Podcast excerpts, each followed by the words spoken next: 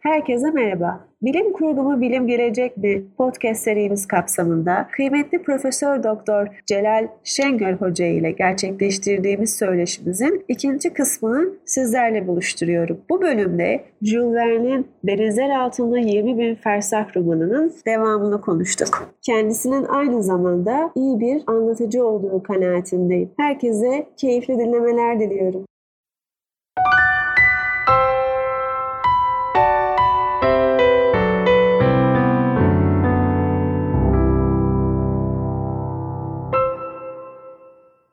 Jules Verne'in gerçekten bilim insanlarını da etkilediğini, ya onlara da ilham verdiğini biliyorum. Evet. Ben de mesela bir mineraloji kitabı var. Adam diyor ki ben diyor Jules Verne'in arzın merkezine seyahat okuduktan sonra heveslendim bu işe diyor. Bir sürü adamı etkilemiş. Simon Lake diye birisi var. Evet. e, Yani beni etkiledi adam her şeyden evvel. Ya Ben kendimden biliyorum. Benim hayatımı Jules Verne yönlendirdi. Hocam ilkokulda okumuşsunuz. Evet. Benim ilkokulda okuduklarım iyi gün yayınlarının yaptıklarıydı. Ve biraz kırpılmış tercümelerdi onlar. Çocuklar için yapılmış falan. Evet. Ama e, kısa bir sürede ondan sonra önce İngilizcesi sonra Fransızcasını okudum hepsini. Bayağı coğrafya dersi veriyordu. Ya ben Paris'te profesörken, Collège de France'da o sene Jules Verne'in ölümünün 100. yıl dönemi.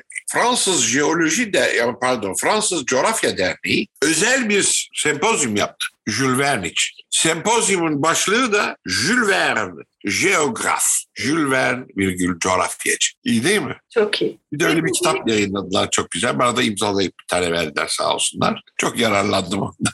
Hocam tebrikler. Yararlandığım için bir teşekkür ederim. Oralara gidip bir Türk'ün, bir Türk profesörün oralarda gidip ders vermesi bence çok gurur verici. Sağ olasın. Eğer sen öyle düşünüyorsan ben de Ben, memnun oldum. ben öyle düşünüyorum. Aa, bu arada hocam sizin kütüphanenizi gösterdiğiniz bir YouTube videosu gördüm. Fatih'in aklı o. Fatih yaptı. Fatih Bey'le ve orada sizin kütüphanenizin giriş kapınızı kapısının arkasında bir gravür varmış bir arkadaş. Ve o ve o kim o? Kaptan Nemo ile Aronnax. Sir Bernoulli ki bu dünyanın meşhur jeologlarından biridir. Benim de hocamdı ben İsviçre'deyken. Bernoulli Kaptan Nemo'nun kafasını kesmiş oradan. Benim bir resmimi koymuş oraya. E biz de onu çerçevelettik oraya astık. Çok güzel. Arada bir konuştuğumuz zaman söylüyor zaten. Sen diyor Nautilus'ta kütüphanede oturuyorsun değil mi diyor. Evet diyorum. Burayı ona benzetiyordu. Fakat sadece şey gittiğiniz yere götüremiyorsunuz. Yani denizaltım yok o kadar zengin değil. Böyle bir zengin bir kütüphaneye sahip olmak da Tabii yani benim kütüphanem 50 bin cilt, 12-12 bin cilt. wow. Sizin Ya. büyük içerik muhteva olarak daha zengin bir kütüphane o zaman. Ee, Yani onu bilmiyorum. Evet. Çünkü benim kütüphanem %90 jeoloji. Ha başka şeyler de var ama %90'ı jeoloji. Bu Almanların Handbibliothek dedikleri el kütüphanesi benim. Araştırmalarımda bana gerekli olan kitaplar. Mesela bir eserin birden fazla dildeki şeyleri varmış sizde var. Evet, İngilizce, evet, Almancası. evet. Onlar çok önemli çünkü çeşitli dillerde terminoloji nasıl gelişmiş? Dikkatimi çekti siz Çince'ye de her zaman dahil ediyorsunuz. Böyle Ya, ya babam yani kusura bakma bir buçuk milyar adam yaşıyor orada. kelime kökeni araştırmalarınızda bakıyorum. Latincesi, Yunancası, bir de mutlaka Çincesine de bakıyorsunuz. Arapçası. bu ne bir yapıyor biliyor musun? Bak şimdi sen d- d- dil o- hocasısın. İnsanların düşünce yapıları hakkında epey bir bilgi veriyor. Dil, kullandığı dil. Kavramlar çok önemli. Hocam o zaman Jules Verne'i Türkçeleştiren kişi Ferit Namık Hansoy. namı Kansoy. En iyisi odur. Onun tercümelerini de canlı okudular. Onun için eski baskılarını bulursan. Onun için sahaflara gitmemiz lazım. Evet. Evet. Çok çok çok güzel. Yani ben ortaokulu ışık lisesinde okudum. Onun şahane bir kütüphanesi vardı. İftihara geçtim. İftihara geçenlerin etüt mecburiyetleri yoktu. Ben de bütün vaktimi kütüphanede geçiriyordum. Yatılıydım. Aa, yatılı mı kaldınız hocam? Yatılı kaldım. Yani düşün evim İstanbul'da. Ona rağmen beni yatılı verdi. Bana yapılan en büyük iyiliklerden biri olmuştur. İnsan bağımsızlığını ve şahsiyetini kazanıyor.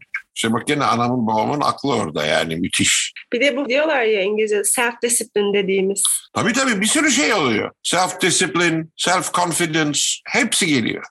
Bir de bu romanda doğanın öngörülemez olduğu, bazen başlarına hani küçük küçük böyle felaketler geliyor.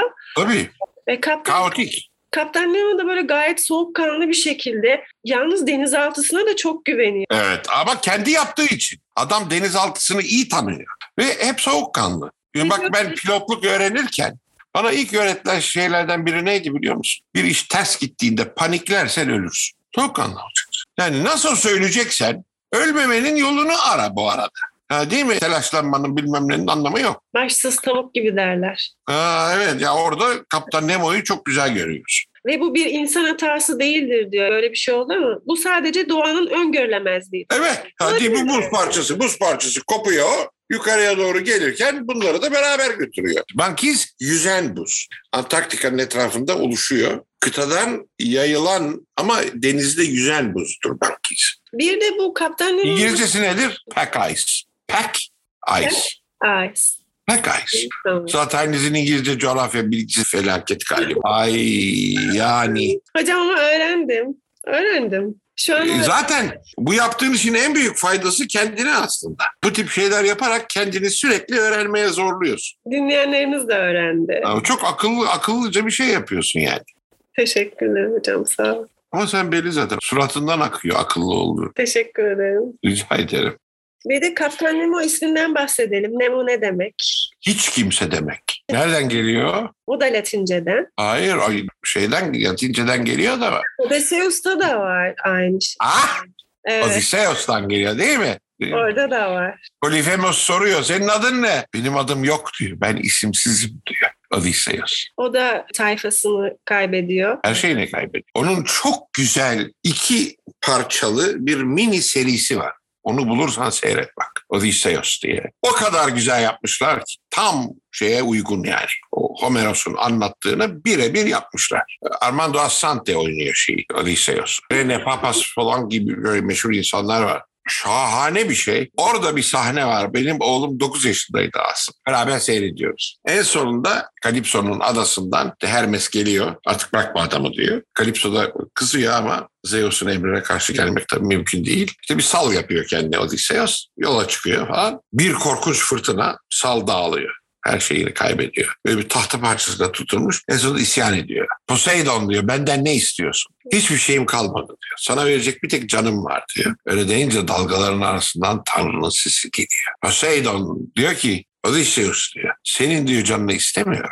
Senden bir tek şey istiyorum diyor. Şunu anla ki diyor siz insanlar biz tanrılar olmadan bir hiçtir. Şimdi benim 9 yaşındaki oğlum bunu seyrederken bana dedi ki baba dedi Poseidon doğru söylüyor. Nasıl dedim. Poseidon kim dedi. Poseidon deniz. Zeus kim? Gökyüzü. Tabiat olmadan dedi biz insanlar gibi hiçiz. Bu dedi Yunan panteonu aslında tabiatı temsil ediyor. Ne kadar güzel. Ya şahane bir şey. Çok çok o kadar hoş hikayeleri var. Ve Yunan mitolojisinin en güzel tarafı kendi içinden bilimi çıkarmıştır. Kendisi de çocuk masalları haline gelmiştir. Yani bir mitoloji için bundan daha şerefli bir iş düşünemiyorum ben. Mesela Thales o tanrıları sordu. E tabii yani diyor ki ya bu nedir bu sırvalık? Ya bunlara lüzum yok diyor. Dalga geçiyor hatta. O mıknatıs şeyleri çekiyor demir parçalarını. Thales bakıyor. Her tarafta tanrılar var. Çünkü tanrının tanımı Yunan mitolojisinde kendi başına hareket edebilen. Bakın bu çok önemli bir detay. Kendi Evet. hareket edelim. kendi başına hareket ha? Şimdi mıknatıs da kendi başına hareket ettirdiği için başka şeyleri Thales dalga geçiyor. Her şey diyor tanrılar var. Bu çok güzel bir anekdot. Güzel. Evet. Size bir soru.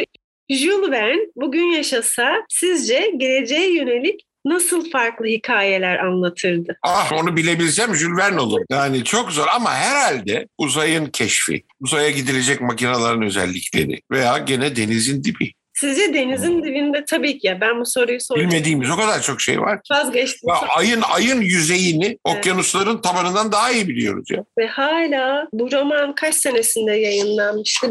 Yayınlandığı tarih 71. O zamanlardan beri hala denizlerin altında keşfedilmeye bekleyen Çok bir var. tonla ya. Bak diyorum sana ayın yüzeyini daha iyi biliyor. Ki ayın yüzeyinde canlı yaşayan Yok öyle bir canlılar yok.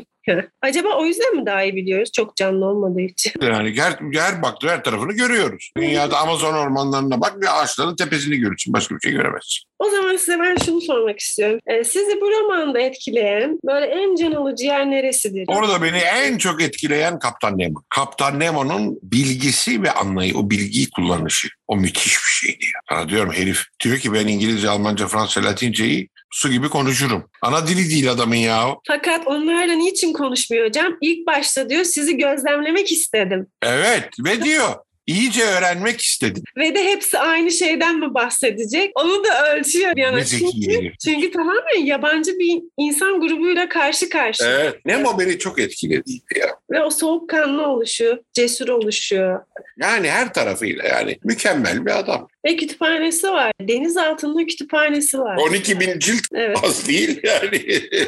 Ve biz hep kitaplardan bahsettik. Sanat eserleri de var. evet. Müzesi var değil mi? Kendi deniz altında topladığı doğal şeylerin müzesi var. Bir de sanat eserleri var. Onlar hakkında ne diyor? Bir zamanlar ben diyor insan elinin yarattığı güzel şeyleri toplamaya meraklıydım diye. Para da var. En güzel şeyleri toplamış. Müzisyen adam. Ork çalıyor değil mi? Değil mi? Aronaks ne diyor? Bu partisyonlar kaptan diyor. Ha diyor onlar mı diyor. Onlar Orfe'nin muasırları. Orfe ile çağdaş. Argonotlardan bir tanesi Orfe. Orfe'nin de önemli marifeti hayvanları sakinleştirebiliyor müziğiyle. Müzisyen yani. Kaptan Nemo diyor ya ben insanlarla ilişkimi kestim diyor. Benim için diyor bu adamların artık yaşı yok diyor. Onlar diyor bence diyor Orfe ile yaşattılar diyor. Ne laf. Okumak bence her zaman için okumak, araştırmak, insanı törpüleyen, insanı böyle şekle sokan, Anlamak maksadıyla. anlamak maksadıyla bu ayrıntı çok önemli. Tabii çok önemli. Hiç kimse anasından basketçi doğmuyor. Veya o konser piyanistlerini falan düşün. Bütün gün alıştırma yapıyor konsere çıkmadan. Diyorlar ya practice makes perfect. Absolutely. Absolutely. Onun Almancası da Übung macht den Meister'dır. Üben macht Übung, Übung yani practice. übung. Macht den Meister. Üstadı yaratır. Aa, onların yorumlama şekli. Evet. Yani bilmenin sonu yok ki. Ben sana dedim. Yani benim de daha tonla öğrenecek şeyim var. Tonla. Ya bazen Oya'ya diyorum. Diyorum bu cehaletimin şeyi altında eziliyorum ya diyor. Hocam bunu söylemeniz, yine kitabınızda bahsediyorsun. Delphi Tapınağı'nda ne yazıyor? Ne yazıyor? Know thyself değil miydi? Kendini bil değil miydi? Doğru doğru da Yunancasını söyle. Şey yapamadım. Güneşi Seyaithon. Yazdım oraya ben. O, o, o, so- o Delphi'de yazan şey çok önemli. Kendini bil. Nerede olduğunu bil. Yani Kendini böyle şeyde zannetme. Everest'in tepesinde zannet. Bilmediğini de bil. Değil mi? Bilmediğini Tabii. bil ki öğrenebilesin. Evet. Ben biliyorsun ağzına geleni çeki- söylemekten çekinmeyen bir adam. Biliyorum. Bu özelliğinizi de kendi adıma böyle kişileri takdir ediyorum. Aferin sana. Kıllı kız olduğun için yaşa. Nerede hangi kitapta okuduğumu hatırlamıyorum ama en hızlı en hızlı şey nedir? En hızlı seyahat eden Üçüncü. düşünce. Bugün unutmam, hiçbir şekilde unutmam ve günlük tutuyorum ama böyle her gün tuttuğum bir şey değil. Önemli Her şeyler. günde olsa bir şeyler yaz. İleride sana bütün günü hatırlatır. Tamam. Daha düzenli. Ben büyük bir eşeklik yaptım. Hayatım boyu günlük tutmadım. Heyecanlı şeyleri yazıyorum fakat bu tarz... Hepsini yaz. Hepsi. Yani ya en basitinden işte ya bugün sinemaya gittim. Bugün beyaz peynir yedim. Bugün babamla şunu konuştuk. Bu kadar basit şeyler yaz. Onlar ileride bütün günü hatırlatır sana. Tamam. O zaman çok teşekkür ediyorum tekrar. Jawohl, madam. Ich wünsche dir einen schönen Abend. Ich wünsche dir einen schönen Abend. Abend, bravo. Ah, ahtını Auch tabii. sürekli televizyonlarda bahsediyorsunuz ya böyle Oya Hanım işte dikkat etmemi söylüyor maskemi. Dedim ki Oya Hanım siz misiniz? Önce bir şaşırdı. Ama kendisini de böyle çok sizin sayenizde böyle insan ona da sempati duyuyor. Böyle eşine bu kadar ilgilenen. evet, evet. Onu da takdir ediyor. Kendi adıma öyle. Ya, oraya olmasa ben bunları yapamazdım. Eşinize de çok selamlar, sevgiler. Aleyküm selam, sağ olasın. Oğlunuza da aynı şekilde. O da bir bilim. insanı. Memnuniyetle. Ciao. Bay bay. İyi çalışmalar. Sana da. Teşekkür ederim.